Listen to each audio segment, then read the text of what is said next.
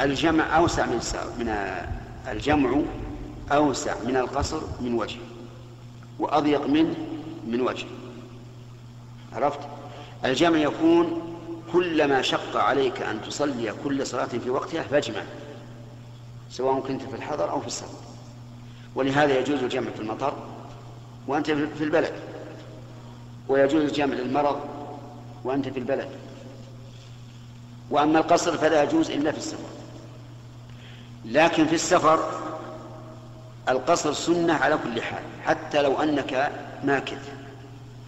والجمع ليس بسنة في السفر إلا إذا جد به السير إذا جد السير بالإنسان فيجمع. فهمت؟